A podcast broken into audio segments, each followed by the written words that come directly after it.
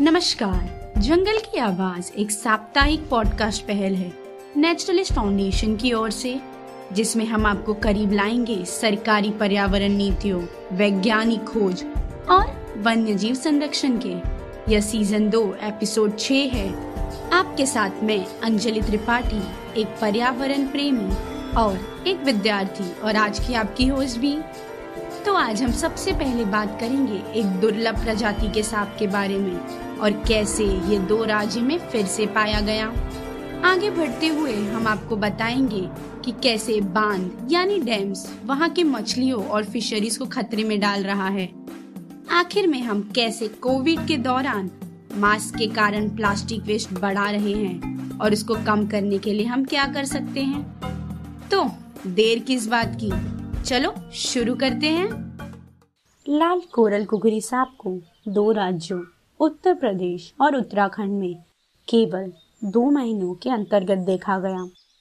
कुकरी सांप को पहली बार 1936 में लखमीपुर खेरी, दुधवा में देखा गया था और यहाँ तक कि इसका जूलॉजिकल नाम ओलिगोडन खेरियंसिस इसकी खेरी स्थान में अपनी जड़ें पाता है।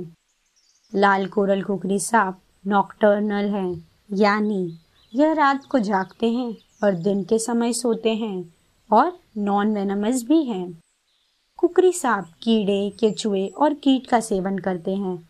इसे लाल, नारंगी रंग के कारण लाल कोरल कुकरी कहा जाता है।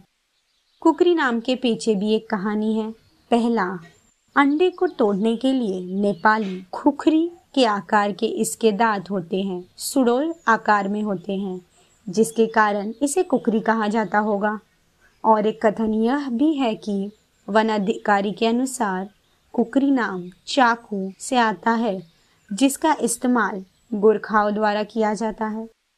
रेड कोरल कुकरी वन्य जीव संरक्षण अधिनियम 1972 की अनुसूची चार के तहत सूचीबद्ध है।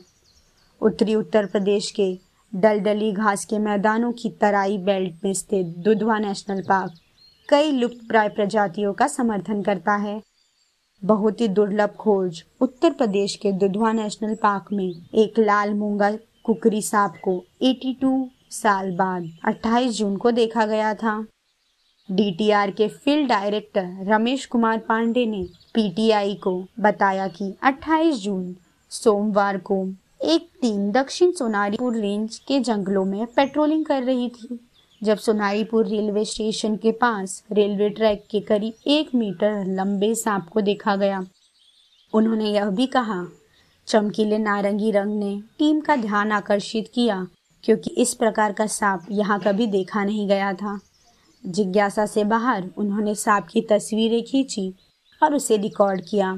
श्री पांडे ने कहा कि एक अध्ययन के दौरान यह लाल कोरल कुकरी सांप पाया गया था। 2004 में करतानी घाट वन्य जीव अभ्यारण्य में अपने कार्यकाल के दौरान श्री पांडे ने एक और सांप प्रजाति को ब्रांडेड क्रेट के रूप में जाना गया। डीटीआर के डेप्यूटी डायरेक्टर महावीर कौलजगी ने कहा, दुधवा में लाल कोरल कुकरी स्नेक की मौजूदगी उत्साहजनक है। हालाँकि यह सात साल पहले कतारनी घाट के जंगलों में देखा गया था। प्रजाति को खेरी और नेपाल के तराई जंगलों में भी देखा गया है। यह सांप उत्तराखंड में नैनीताल के बिंदु खट्टा इलाके में एक स्थानीय निवासी के घर में पाया गया था। नीतीश मणि त्रिपाठी, प्रभागीय वन अधिकारी, तराई ईस्ट का उल्लेख है कि गौला वन रेंज की टीम को गुरैया खट्टा गाँव के निवासी कविंद्र कोरंगा ने शुक्रवार सुबह 10 अगस्त को सांप के बचाव के लिए कॉल किया। नैनीताल ज़िले का क्षेत्र है यह। रिपोर्ट में wildlife institute of India ने एक वन्य जीव विशेषज्ञ विपुल मौर्य ने कहा कि लाल कोरल कुकरी एक बहुत ही दुर्लभ सांप है। मौर्य के अनुसार, यह केवल दूसरी बार है जब सांप को उत्तराखंड में देखा गया है। यह 2015 में तराई पूर्वी वन प्रभाग के सुरई वन रेंज में रिपोर्ट किया गया था। इससे पहले 2014 में उत्तर प्रदेश की सीमा के पास सुरई वन रेंज में इस सांप की सूचना मिली थी, लेकिन तब यह मृत पाया गया था। उन्होंने यह भी कहा कि जब हम सांप को बचाने के लिए वहाँ गए तो ग्रामीणों ने सांप को पकड़ लिया और उसे प्लास्टिक की बोरी में रख दिया। वन विभाग की टीम ने सांप को उस क्षेत्र से छुड़ाया, जब उन्हें पता चला कि यह सांप की सबसे दुर्लभ प्रजाति है। टीम ने इसके बाद उसे जंगल में छोड़ दिया। और इस प्रकार दोनों ही स्थानों पर जहाँ यह पाया गया है कि अधिकारियों और प्रकृति प्रेमी खुश है, यह जान के कि रेड कोरल कुकरी स्नेक इतने लंबे समय के बाद फिर से खोजा गया है। जल, पृथ्वी पर रहने वाले सभी लोगों के लिए सबसे आवश्यक संसाधनों में से एक है। समुद्री जल के अलावा जो ग्रह पर उपलब्ध लगभग 97 परसेंट पानी है, हमारे पास नदियों, झीलों, नदियों सहित ग्लेशियर्स है और यहाँ तक कि भूजल भी वहाँ से आता है। ताजे पानी का उपयोग मनुष्य द्वारा विभिन्न प्रयोजनों के लिए किया जाता है और हमारे उपयोग के लिए इतिहास के माध्यम से यह पता चलता है कि बांधों ने खेती को कैसे सिंचित किया है, बाढ़ को रोका है और बिजली की ज़बरदस्त मात्रा पैदा की है। यह भी समझ में आता है कि बांधों को पहले क्यों बनाया गया था और उनके कुछ सकारात्मक परिणाम सामने आए हैं, लेकिन लंबे समय से बांधों के नकारात्मक प्रभाव को अनदेखा किया गया है और इन माध्यमों या प्रमुख संचालनों की संख्या में वृद्धि हुई है। हाइड्रो पावर पृथ्वी पर बिजली पैदा करने का सबसे पुराना तरीका है। विभिन्न प्रकार के उद्देश्यों जैसे कि पीने के लिए भोजन, वाणिज्य, मनोरंजन, परिवहन वेश को डाइल्यूट करने के लिए और सड़ने जैसी स्थितियों के लिए हम फ्रेश वाटर सिस्टम पर निर्भर हैं। जब हम जल विद्युत, यानी हाइड्रो पावर के बारे में बात करते हैं तो हम कल्पना करते हैं कि पानी के बल से उत्पन्न होने वाले विशाल पहियों में बिजली पैदा होती है। लेकिन आजकल जल विद्युत में एक नाले पर पहियों के बजाय पानी के स्तोत्र को वापस रखने के लिए बड़े पैमाने पर बाँध का निर्माण शामिल है। पर्याप्त पानी के दबाव से विद्युत उत्पन्न किया जा सकता है। विशाल टरबाइन से स्पिन किया जाता है उसे। बढ़ती आबादी और विकास का समर्थन करने के लिए भोजन और शक्ति की आवश्यकता है, और इसने हमारे देश को दुनिया के सबसे सक्रिय बाँध निर्माण देशों में से एक बना दिया है। लगभग पाँच हज़ार दो सौ दो बाँध और बैरेजेस हैं, जिनमें से दस बड़े हैं जो हाइड्रो इलेक्ट्रिसिटी पैदा करने वाले हैं। उत्तराखंड और अरुणाचल प्रदेश के उप महाद्वीप गंगा और ब्रह्मपुत्र के दो बड़े नदी घाटियों पर विशेष रूप से स्वीकृत किए जा रहे हैं और अंडर कंस्ट्रक्शन है और अधिक परियोजनाओं के साथ बांधों की ये संख्या बढ़ रही है। इससे यह पता चलता है कि पूरे देश को चलाने के लिए और कितने बांधों की आवश्यकता है, इसका कोई जवाब नहीं है, क्योंकि भारत में जो भी बाँध परियोजनाएँ चल रही है उनमें से अधिकांश को बिना किसी उचित पर्यावरण विश्लेषण के पूरा किया जाता है। मछली और वन्य जीव वन, खेतों और आसपास रहने वाली मानव आबादी को भी प्रभावित करती है। बहने वाली नदियाँ, वनस्पतियों और जानवरों की विविध प्रजातियों का घर है। इनमें से अधिकांश प्रजातियों अपने लाइफ साइकिल के साथ जीने के लिए प्राकृतिक संसाधनों पर निर्भर करती है। जब एक बाँध की तरह एक अवरोध होता है तो निर्माण के कारण नदियाँ क्षतिग्रस्त यानी डैमेज हो जाती है। और फिर इसके समीप रहने वाली सभी आवास जिनमें मछलियाँ और पौधे शामिल है, उनमें बहुत बाधा आती है। हम में से ज़्यादातर लोगों को कठिनाइयों के बारे में पता होता है, जो मछलियों को ब्रीडिंग के समय आता है और प्रवास के दौरान भी। मछलियों में प्रमुख जीवन प्रक्रिया का प्रवासन होता है, आमतौर पर प्रजनन के लिए। लेकिन हिल्सा, पेंगेसियस या कार्प्स जैसे रोहू और केटला जैसी प्रवासी मछलियाँ प्रवास यानी माइग्रेशन करने में असमर्थ है, क्योंकि उनके निवास स्थान के टुकड़े टुकड़े हो जाते हैं, जिससे उनके प्रजनन के मैदानों तक पहुँचने में मुश्किल हो जाती है। इसके परिणाम स्वरूप जैव विविधता का नुकसान होता है। मछलियों की संख्या कम हो जाती है और भोजन की कम उपलब्धता के कारण प्राकृतिक शिकारियों को भी नुकसान होता है। एक जलाशय में स्थिर पानी अधिक तलछट इकट्ठा करता है। एक नदी की तुलना में जलीय खार, पटवर और डिजोल्ड ऑक्सीजन के स्तर की कम कर देता है। बढ़ते अलगे और मरीन वीड के साथ मछलियों की आबादी कम होने लगती है। चूँकि मछलियों को आदत है नदियों में कुछ तापमान और ऑक्सीजन के स्तर में रहने का। बाँध न केवल मछलियों को प्रवासी तरीके से रोकता है, बल्कि बांधों द्वारा रखे गए गहरे जलाशयों में ठंडे पानी और कम ऑक्सीजन का स्तर होता है। जलाशयों के खुलने के इस ठंडे और थोड़ा ही ऑक्सीजन युक्त पानी के कारण नदी में घुटन होती है और मछलियों की मौत हो जाती है। इन दृश्य नाम परिणामों के साथ नदी के जल की गुणवत्ता को रेत, चट्टानों, लकड़ियों और प्राकृतिक तलछट के रूप में कम करते हुए देखा गया है। जो नदी के किनारे बसने के बजाय जलाशय, यानी रिजर्वर में निर्मित होते हैं। प्रकाशित एक अध्ययन के अनुसार वैज्ञानिकों ने पाया कि बड़े हाइड्रो इलेक्ट्रिक बाँध ग्रीन हाउस गैसों का उत्सर्जन करते हैं, जो कि उन्हें नहीं करना था।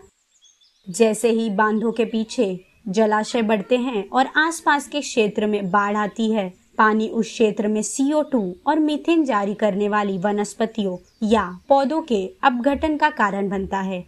जो हमारे वातावरण को गर्म करने वाली दो सबसे प्रभावी ग्रीन हाउस गैसों में से एक है। बांधों का विश्लेषण करने के बाद शोधकर्ताओं ने पाया है कि झीलों और वेटलैंड्स की तुलना में अधिक मात्रा में मीथेन का उत्सर्जन करते हैं। विभिन्न विकास परियोजनाओं को मानव उपलब्धियों के प्रतीक के रूप में देखा जाता है और राष्ट्रों को शक्ति उत्पन्न करनी होगी, लेकिन यह हमारे प्राकृतिक संसाधनों की कीमत पर नहीं होना चाहिए। और निश्चित रूप से अधिक बांधों की आवश्यकता भी नहीं है। वन टाइम यूज़ वाले प्लास्टिक पर प्रतिबंध लगाने के वैश्विक प्रयासों ने महामारी के समय पीछे हट गए हैं। केले के पेड़ के एक पास के स्पीशीज से फाइबर लाखों फेस मास्क में प्लास्टिक की जगह ले सकता है और अस्पताल में उपयोग के गाउन के लिए भी बनाया जा रहा है, जो दुनिया को कोरोना वायरस से लड़ने के लिए मदद करेगा। एबाका फिलीपींस का एक फाइबर पॉलिस्टर जो चाय के लिए काम आने वाले बैग और बैंक नोट्स में इस्तेमाल होता है। फिलीपीन फाइबर एजेंसी के प्रमुख कैनेडी कोस्टल्स कहते हैं कि यह बहुत टिकाऊ है और अच्छी बात यह है कि यह दो महीने के भीतर ही खत्म हो जाएगा। यानी बायोडिग्रेडेबल भी है।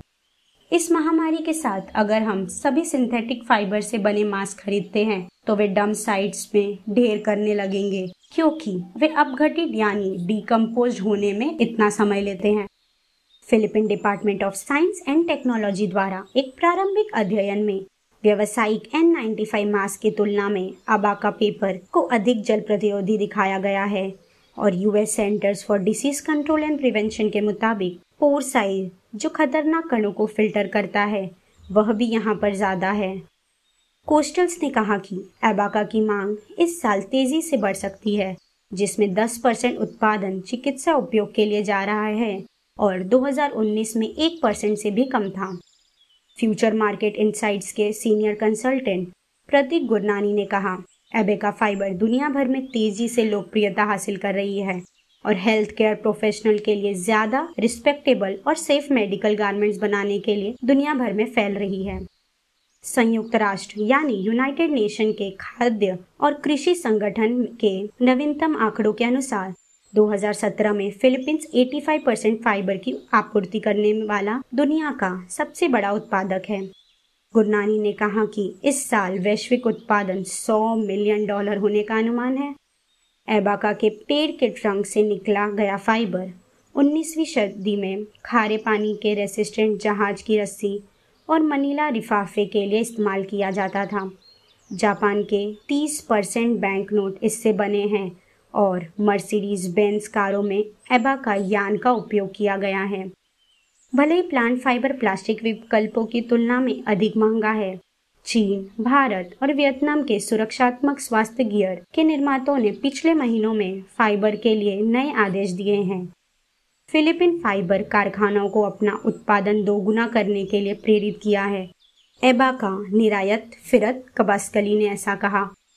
ड्रैगन विजन ट्रेडिंग के महाप्रबंधन कप्साकली ने कहा कि लोग कुछ समय के लिए इस महामारी को देखते हैं। इसलिए छोटी कंपनियों भी सुरक्षात्मक उपकरण बनाने की कोशिश कर रही है, जिसमें हमारे फाइबर की ज़रूरत होती है। हम विदेशों में नए ग्राहकों से बहुत पूछताछ कर रहे हैं। दक्षिणी फिलीपींस की एक कंपनी जो अमेरिका से निर्यात के लिए फाइबर से ग्रीटिंग कार्ड और पेपर बनाती है और यूरोप मास्क बनाने के लिए स्थानांतरित हो गई है। पर्यावरण की देखभाल करने के लिए उपभोक्ताओं की जागरूकता अब अधिक है। सेल हैंडमेड प्रोडक्ट्स इंडस्ट्रीज़ के अबाका का प्रोडक्शन मांग के अनुरूप है। उन्होंने कहा कि कि इस साल उत्पादन बढ़कर 74,000 मैट्रिक टन हो जाएगा जो कि पिछले साल के लगभग एक लाख पच्चीस हज़ार टन के आपूर्ति घाटे को पूरा करने के लिए पर्याप्त नहीं है। इसका कारण यह है कि फिलीपींस में किसानों को उत्पादन बढ़ाने के लिए सरकारी सब्सिडी नहीं दिया जाता। अबाका फिलीपींस के लिए कीमती सोने की तरह है, लेकिन इसकी अनदेखी अक्सर की जा सकती है, क्योंकि सरकार लोगों को खिलाने वाले फ़सलों को प्राथमिकता देती है, और यह हमारे लिए एक चूक का अवसर बन सकता है। आप सभी का शुक्रिया। हमारी यंग टीम बहुत मेहनत से ये पॉडकास्ट बना रही है और आगे भी बनाती रहेगी। और अगर आपको हमारा यह पॉडकास्ट पसंद आया हो तो हमें ज़रूर लाइक शेयर और सब्सक्राइब करें। और अगर आपको हमारी मेहनत और काम पसंद आ रहा हो तो पेट्रियन से हमें मदद भी करिए। जब आप यह पॉडकास्ट सुन रहे होंगे, तब तक गणपति बप्पा का आगमन हो गया होगा। और मेरी यही उम्मीद है कि आप सभी ने इको फ्रेंडली मूर्ति ही लाया होगा। और एक अनुरोध है मेरी आपसे कि विसर्जन के लिए भी हम इन्हें घर में ही विसर्जित करें और प्रकृति की रक्षा करें। धन्यवाद।